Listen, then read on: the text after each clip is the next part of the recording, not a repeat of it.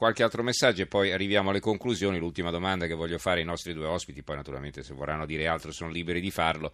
Però cosa pensano di, quel, di questo dibattito che si sta sviluppando in Parlamento? Perché insomma eh, sembra un po' rallentato, sembra che abbiano fatto finora 40 votazioni, si devono esprimere su altri 160 emendamenti. Eh, non so se, eh, come sostiene qualcuno, si sta eh, artatamente rallentando eh, così il, l'iter di, questo, di, questa legge o se semplicemente su temi come questo si va coi piedi di piombo perché è anche difficile trovare poi un punto di convergenza. Comunque, Alessandra da Roma, il ragionamento di Fiore non fila se la vita non è un bene disponibile, il tentato suicidio dovrebbe essere un reato, ma per fortuna non lo è.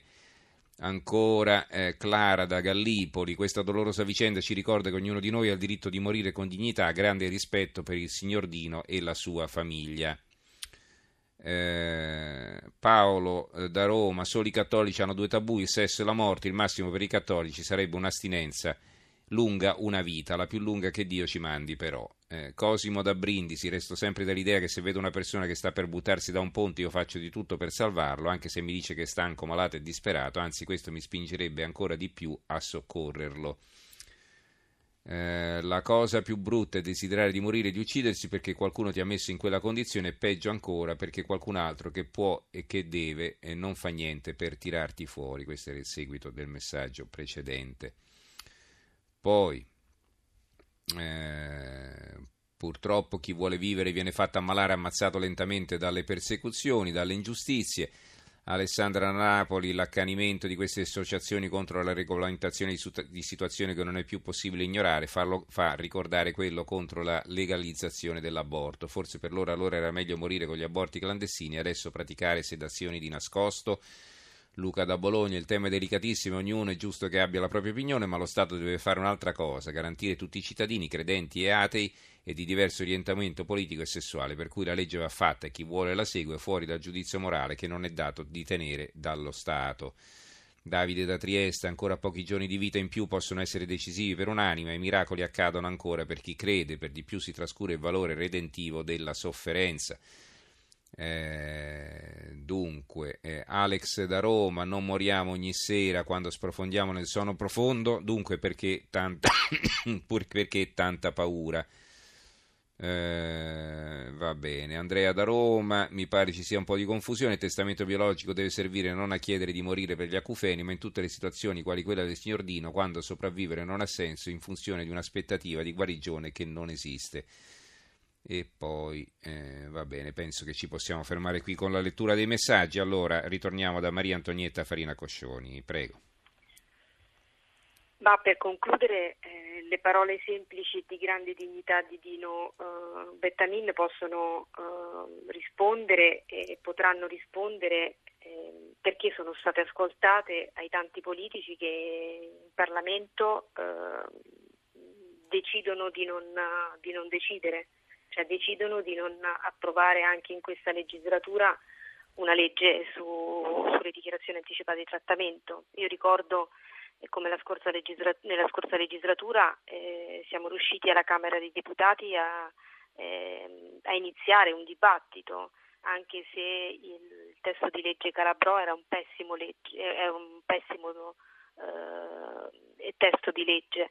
Io non so se si arriverà eh, anche in questa a un'approvazione eh, definitiva perché ancora è arenata in Commissione Affari Sociali del, eh, della Camera e mh, è previsto l'inizio del, del, dibattito in aula per il 20 febbraio, anche se c'è tutta l'intenzione di allungare per non legiferare eh, il, il, il, dibattito in, in, Commissione. A me preme eh, eh, ricordare che eh, il voler dormire fino all'arrivo del, della morte senza più soffrire, eh, che è poi la volontà di, eh, di Dino eh, Bettamin, deve mh, essere eh, garantito ad ogni essere umano, quindi dignità e pieno rispetto eh, di volontà liberamente espresse. Oggi eh, questi sono diritti garantiti solo a, solo a pazienti ehm, che in scienza e coscienza, quindi lucidi, possono manifestare una volontà eh, il problema è di assicurare anche ai numerosi malati ehm, che pur esprimendo le loro volontà poi cioè, arriva un momento in cui non sono più in grado di confermarle, questo eh, viene loro eh, negato. Uh-huh. Quindi è questa la responsabilità e il compito eh, della, classe, della, classe, politica, cioè poter garantire eh, e confermare le volontà di un malato se è cosciente, poterlo alla- estendere a chi non lo è più. Allora, Alessandro Fiore, eh, prego, a lei le conclusioni.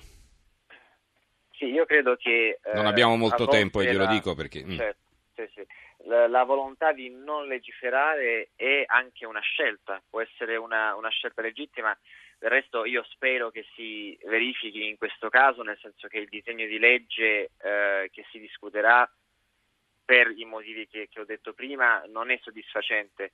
C'era un altro disegno di legge che purtroppo adesso non è, eh, non è stato preso in considerazione, che invece eh, andava a tutelare sia la vita che la, l'alleanza tra medico e paziente e la, respons- eh, la responsabilità del medico.